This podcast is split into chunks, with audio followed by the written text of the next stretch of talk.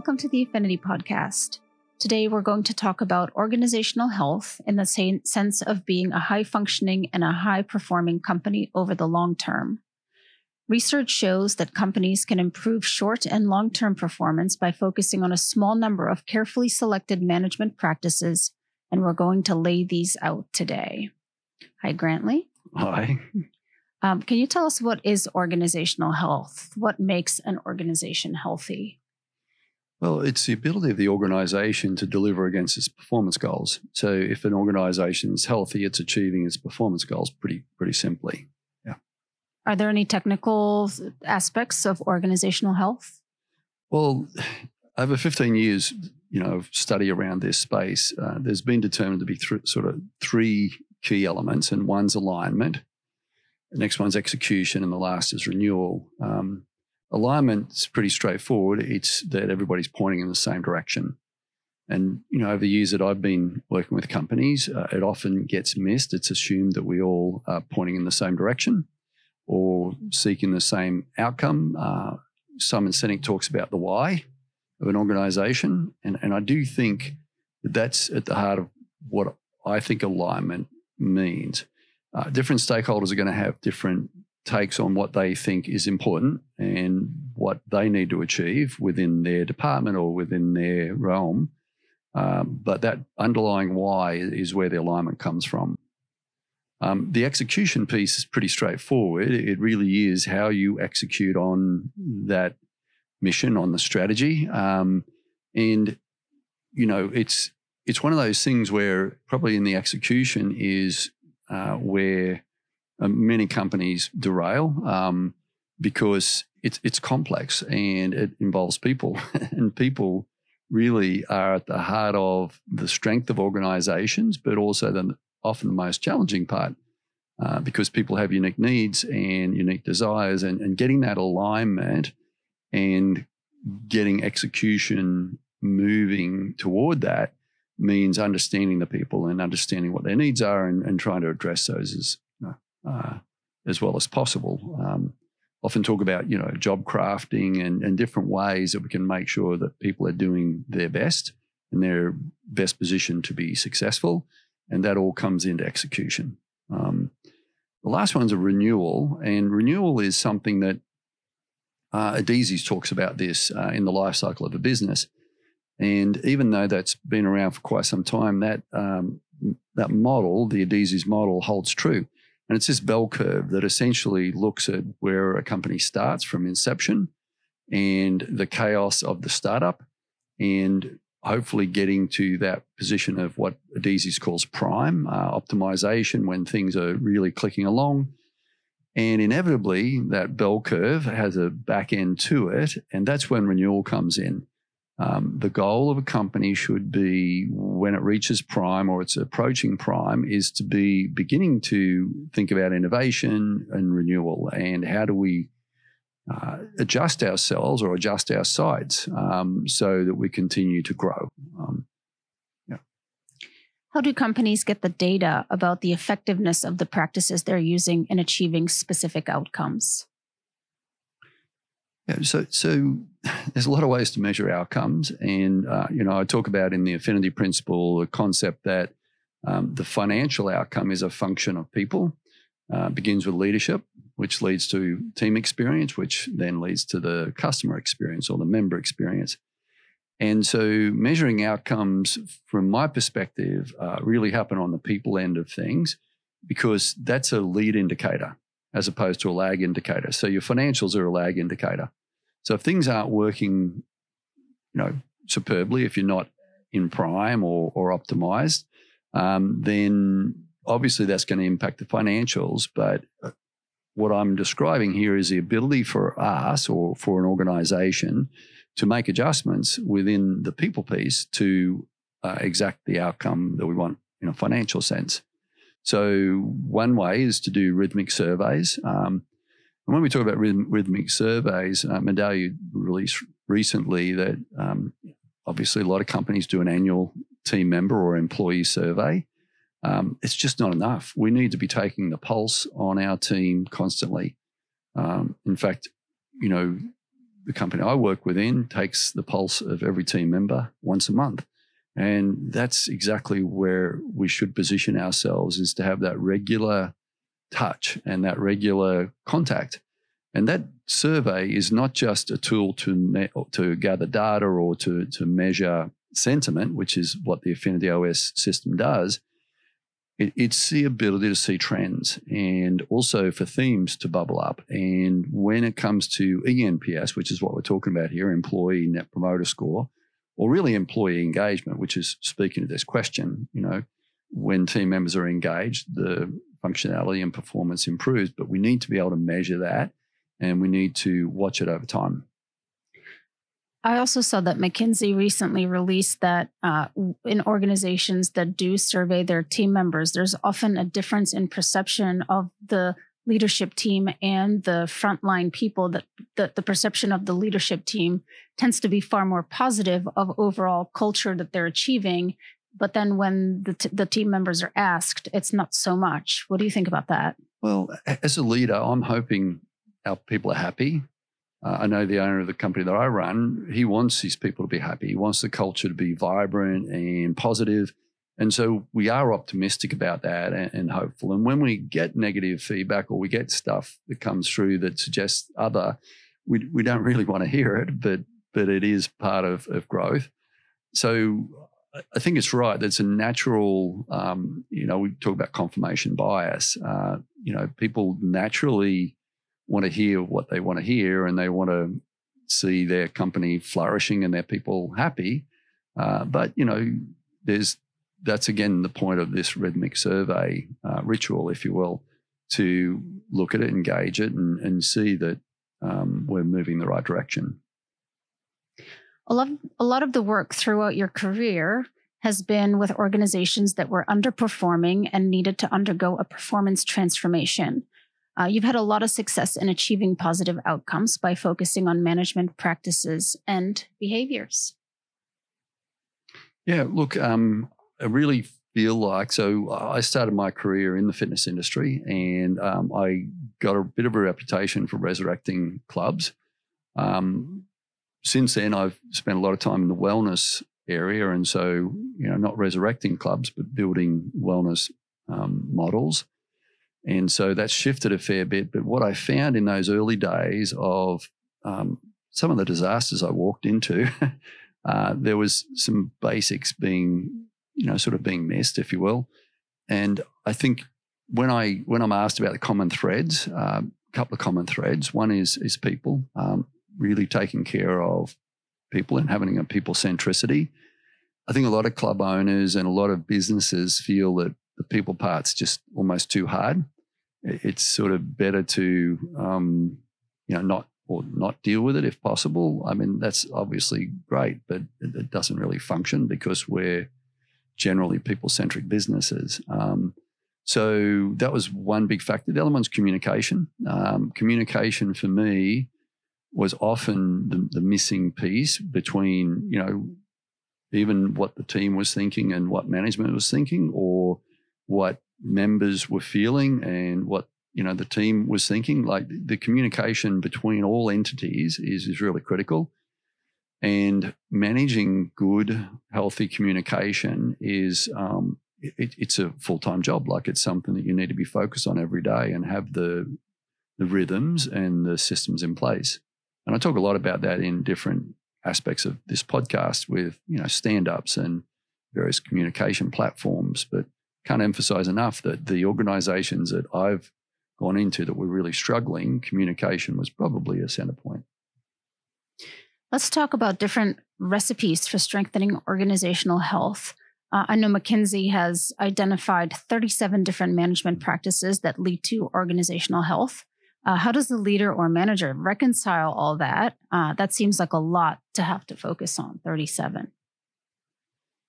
Yeah, it is a lot. And I talk about this in my book, in the Affinity Principle. Um, but I really feel like we need to focus on maybe some opportunities of, you know, prioritizing, if you will.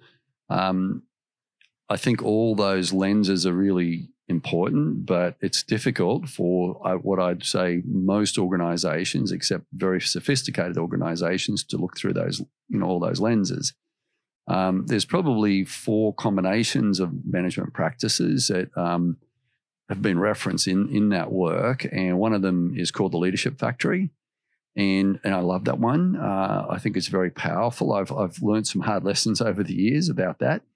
Uh, when you grow your leaders uh, internally and you attract great leaders from externally, um, you can then have them go out and and you know if you will spread the word or or share the love, um, grow the culture.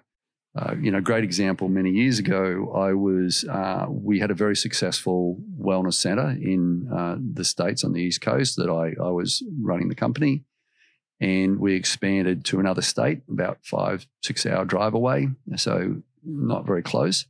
And we transplanted one great leader up into that space but uh, we expected you know this mammoth project to be um, driven by this one you know high quality leader and it was just way too much to ask. And we learned a hard lesson there that we really needed to pr- transplant a team of leaders so the next project we did, which was only an hour away, but uh, it was again remote.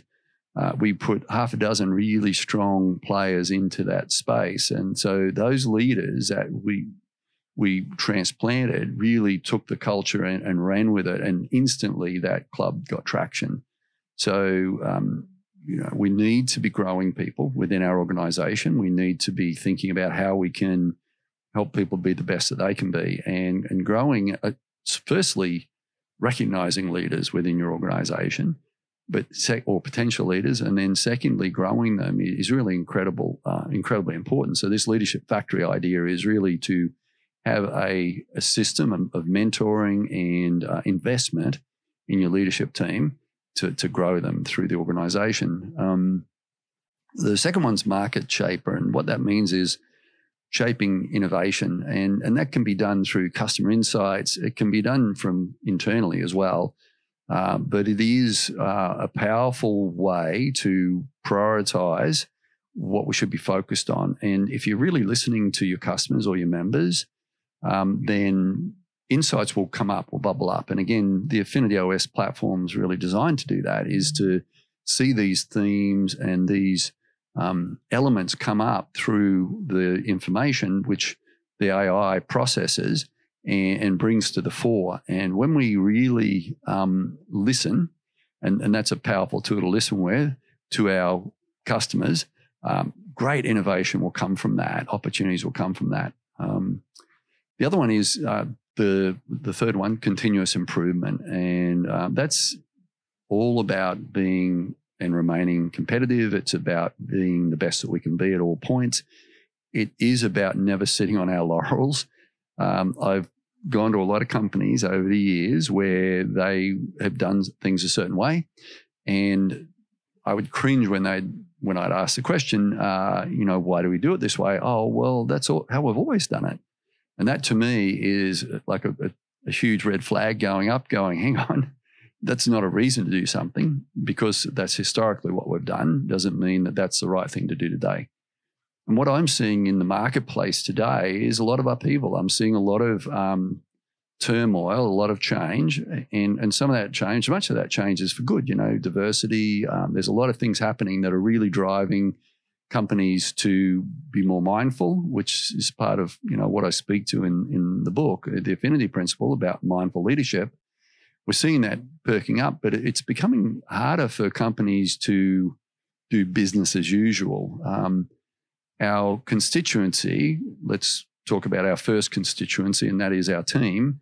Um, they're becoming more demanding, and um, and whether we like that or not, that's what we're dealing with. We're also dealing with a workforce right now that um, are making choices by virtue of what they want to do, not just what they need to do. There's a high level of employment. So there's a lot of reasons why uh, we need to be working with team and in turn, you know, obviously influencing the, the outcome with members or customers. But this focus around innovation and about listening to team and, and, and gleaning great insights from within is really powerful, but gleaning insights from without as well. So we need to be listening to the market and watching the market closely. Um, it's very easy to assume that you know a small geographic move doesn't mean a big difference in in how we should look at what we're doing. And I, I've certainly learned those lessons over the years that you could move a suburb and and some things could change drastically. Um, the last one is is talent or knowledge. Uh, the core of your business is talent. It's people that are um, bringing exp- experience and um, ex- expertise into the business. Uh, it's also attracting consultants or, or technical experts in fields. It's constantly renewing our knowledge. Um, I have a whole bunch of different feeds that I um, look at daily, and I don't read every one of them. I, I sort of glance at the topic, and if, if, it's of interest, I look at it. But I'm constantly trying to improve and refine. I go to an executive coach which I've been an executive coach. So you could say, well, hang on, that's like a personal trainer going to a personal trainer. Yep, it, it kind of is because we do need fresh set of eyes across what we're doing and it's easy to become complacent. So that last one, the improvement of the, the knowledge core and the development of talent, really, really important. So those are four things that you can do to, you know, to improve um, outcomes. So you just gave us four different recipes of leadership styles or approaches or philosophies, if you will. Can you give us a concrete example? Can you uh, pick one of these and give us an example in practice? Yeah, so you know the example I used before about um, transplanting leadership or growing leadership, uh, I think's a really salient one. Um, I'm that's a, you know an important uh, aspect of what I like to do when I'm within an organization is, is help develop leaders. Um, what I've found is that that can be difficult. It can be difficult um, to see those leaders, firstly, or those potential uh, leaders. And that really requires, again, that finger on the pulse.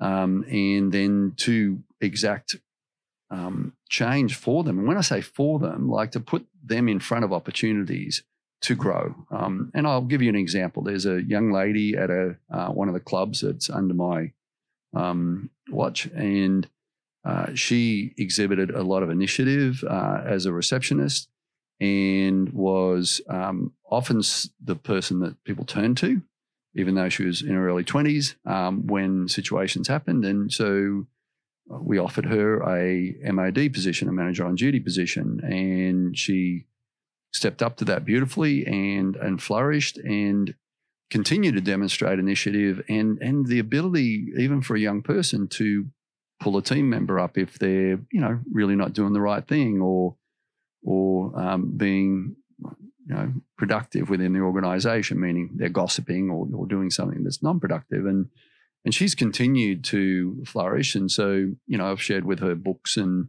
um, had multiple conversations, check in with her once a week because she is a, a you know burgeoning talent. And so someone like that that we recognize and we guide over time will ultimately, I think, be a great club manager, for example. Mm. What are the implications of leadership and management teams having a clear idea and understanding of the management philosophy that they are pursuing? Yeah, so management philosophy is something that you know I pay great attention to, and I know that um, it's hard when you've got a, a, disparate group of people, particularly in an executive team. It's also good to have a disparate group of people in a management team because you've got different viewpoints, so different data points. Um, but it is incredibly important to continually align in in a structured format. So in a rhythmic format, what you're pointing at. And um, I, I, think I can't say that I've done this really well at all points in my career. I think a lot of times it's easy to assume that we're in alignment, but I am um, very conscious of that these days because if if team members are getting different messages from different parts of you know your executive, that's going to make it difficult. So I think that constant and rhythmic communication and discussion and you know, one of the things within that is the ability for people to disagree, but to walk out of the room in alignment. And that might seem a contradiction, but what I'm saying is if we walk into the room with different thoughts about where we, we're headed or what we want to do, but when we come to any form of consensus, like let's say it's three out of four, or we agree that the best path is this, even though maybe a couple of people disagree with that, we need to walk out in in that alignment, um, and and that maintaining that's difficult. Um, you know, I think about the four agreements, um, which is a great book. So the four agreements are really four principles, and the first one is impeccable speech, meaning um, to speak truth and be honest in everything you say and transparent uh, as as much as is reasonable or feasible. And so that first you know principle is just that there's honesty and and transparency between the stakeholders. Uh, second one is um, not to make assumptions, and it's very easy to do that. And particularly, I think when we're younger, we can do it, and also when we're older, because when we're older, we've experienced stuff and we can imprint, you know, things onto situations that maybe even aren't there. So um, that crosses the ages. Um, and the third one is um, not to take stuff personally. And I think that's a really powerful one, particularly given the first principle or agreement, in that if we're going to speak honestly to each other and we're going to be transparent, sometimes we're going to say stuff that people doesn't don't like. Um, and I've struggled with that over the years. Uh, I tend to tread pretty gently with people and try and um, influence them in ways without bringing the stick out. But just every now and then, you've just got to hit someone over the head with something, and um, and it depends on the person. So not to take stuff personally, very very important. And the fourth one is just to do your very best, like to do your best at all times. And that means that it's not going to be perfect at times, and that sometimes we're going to fail. But if we're trying to do our best and our motivation's good, um, I think we're in a really good position to spirit the company forward if everybody's you know putting their best foot forward and again they're in alignment how often should organizations reevaluate where they are and the leadership recipe they're using yeah so look um, common thoughts around this would be you know two three four five years somewhere in that i think constantly you know i think it's uh, something that is business moves so quickly these days and it's difficult. You add one person into the leadership mix, and that can change the dynamic completely.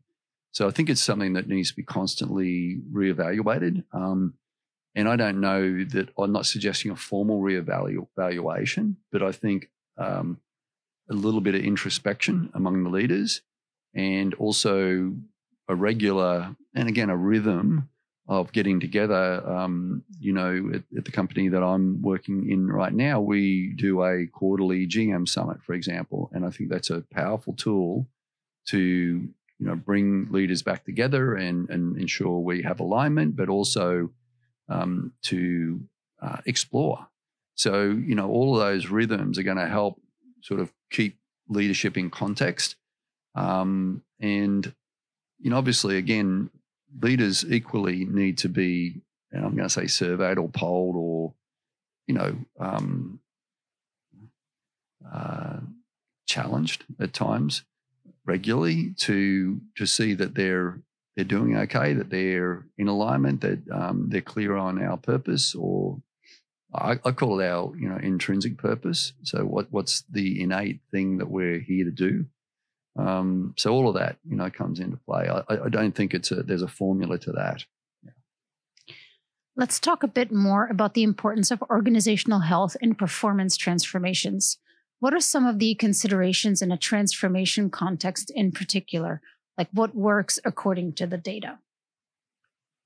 Yeah. So the first one would be clear direction, like um, clear, again, alignment, but but direction in terms of which direction we're heading you know, what's the vision? Um, does everybody know what their role is? You know, are they do they understand? Well, that would be really number two. Would come into what's their role? What what what are people's responsibilities in terms of that direction?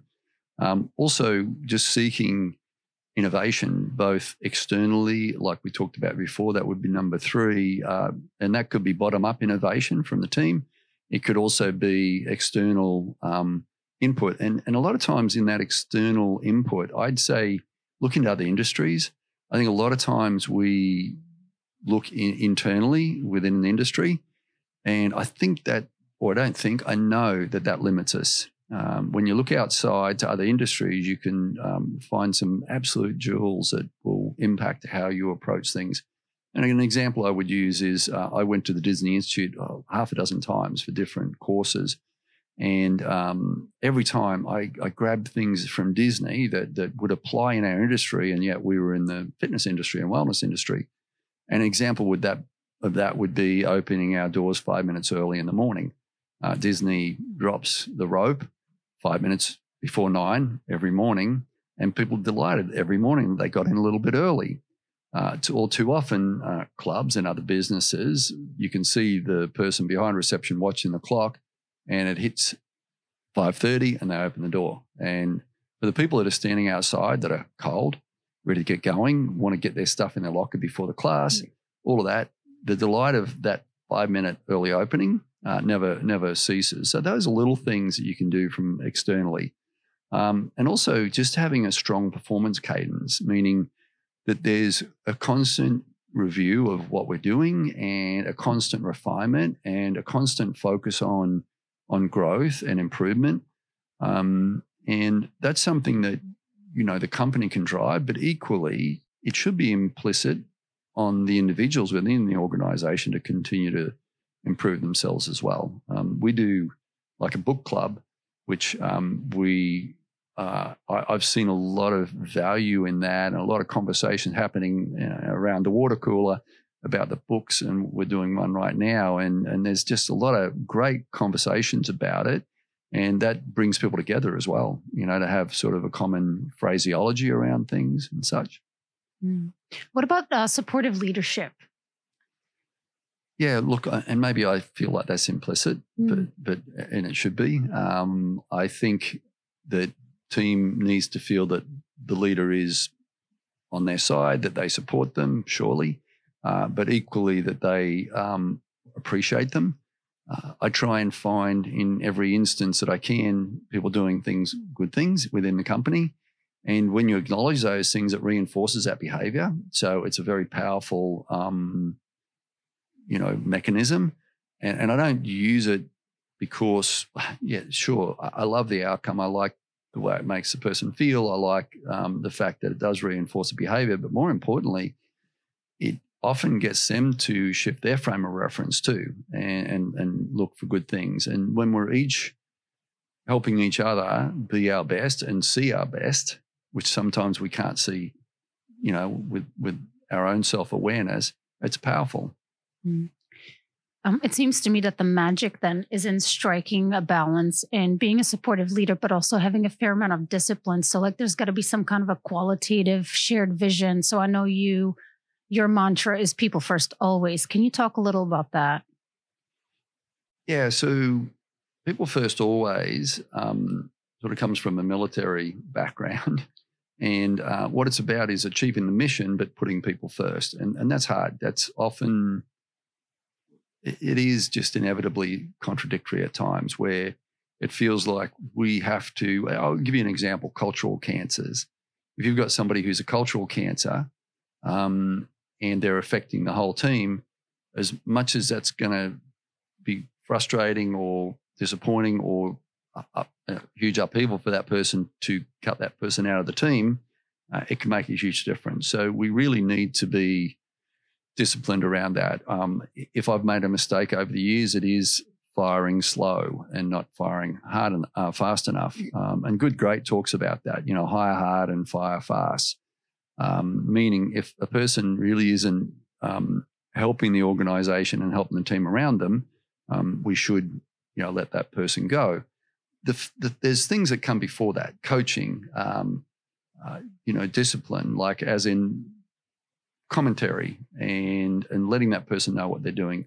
All too often, what I do see leaders do and managers do is accumulate stress and frustration around somebody without having conversations with them.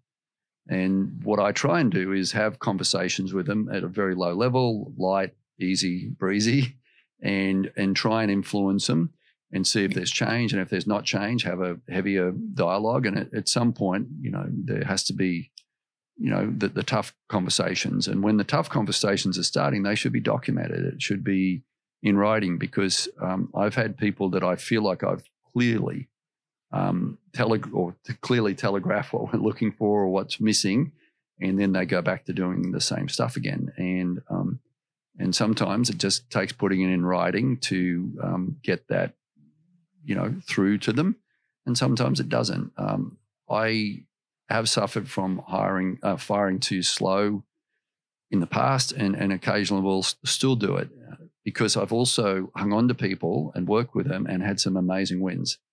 So it's always a balancing act, you know. Like sometimes it's just simply the person's in the wrong spot. Sometimes they've got maybe the wrong leadership. Sometimes uh, they uh, have stuff going on at home or outside of the work realm that's impacting them. And those things can change. Um, and so it is having some patience around that. But if somebody's repeatedly doing destructive behaviors within the organization, uh, you know, that that's the time when you need to say, okay, enough's enough.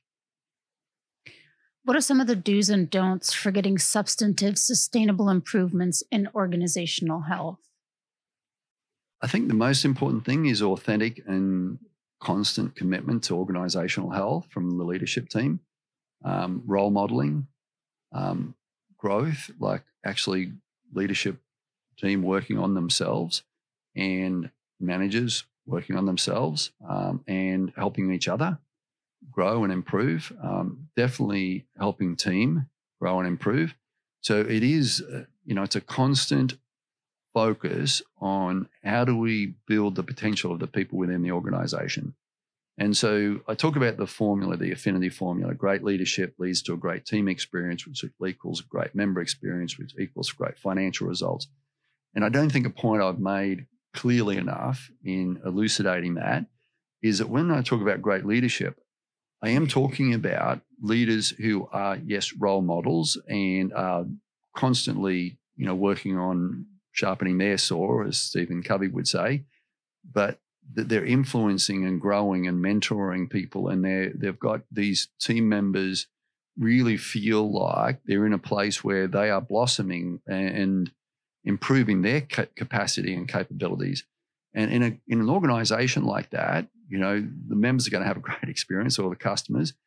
Financial results come, and and the growth is is inevitable. And so it's a really like this flywheel that the better the leaders get at what they do and how they perform, the better the team experience, and in turn, the better the team gets, then the better the member customer experience. You know, it just is really simple formula. It's not rocket science, but it does require constant you know, diligence and uh, scrutiny, you know, uh, of, of, looking at what we're doing and how we're doing it and, and how we can do it better.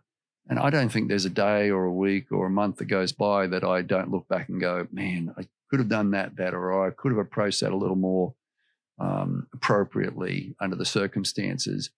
Um, but that's implicit in in being the best leader we can be to constantly look at ourselves and go, what could I do to improve? And that role modeling, uh, you know, for the team, uh, hopefully reflects across and um, and helps. And that requires a fair degree of vulnerability too, because you have to be open to doing things wrong and making mistakes, and that being okay. No, as a leader, or sometimes I, I think sometimes, particularly executives, they get to the pinnacle and and they feel like that's the end. So what do you think about vulnerability? Yeah, look, vulnerability is a big thing, and um, I apologize often, and you know, because there's just often times when I'm like, shoot, I could have done that better. Uh, there was an incident just the other day where, you know, a team member did something um, that they were asked to do, but in actual fact, I probably should have done it. I should have taken responsibility for that. And even though, you know, looking back, it was a natural progression. What happened? I looked at that and, and I, I apologized because I really should have been the person that had driven that uh, initiative And if I had have been, probably none of the stress that, that ended up coming from it would have occurred. But you've just got to be able to put your hand up and go, hey, uh, I messed up, or um, I missed that one, or I should have been, you know, taking responsibility for that. Vulnerability is about um, that that ability, literally, to say, okay, um, I, I'm human and I make mistakes, and and people actually appreciate that. It doesn't make you less than. Um, the best leaders that you know I know have a degree of vulnerability um, that that they exhibit in a routine on a routine basis, and that really makes them very human and approachable, and increases team engagement for sure. I agree. Any final thoughts? Uh, this is a you know, big topic, organizational health. I think we all are conscious that we want our organizations to be healthy, but equally, it, it's it's a hard road and it never stops. You know, it's never like, oh, we've got it dialed in now. We can sit back and, and relax. Um, often I hear myself having conversations with owners or, or, you know, our ownership or leaders and, and, you know, we're just like sometimes scratching our heads literally and figuratively as to why things are where they are at. Um, but again, we've got to got to look at what we know, and there's a lot such good content out there. And and again, I look at that Adizes model, that curve, and when you step back and look at the organization through that lens, it's a very powerful lens to go, oh my goodness, you know, all this chaos we're seeing right now and upheaval is pretty natural at this point in evolution of a company. But um, we can lose sight of that sometimes. So yeah, just just um, just keep talking to each other and, and keep growing each other and uh, and and supporting each other, and and, and it'll come. Well, thank you for joining us today. We really appreciate it. Um, if you have any questions or comments, please let us know. Um, if you'd like to give us a thumbs up on YouTube or click some stars on Apple Podcasts or Spotify, that would be much appreciated. And we hope you can join us next time. Thank you.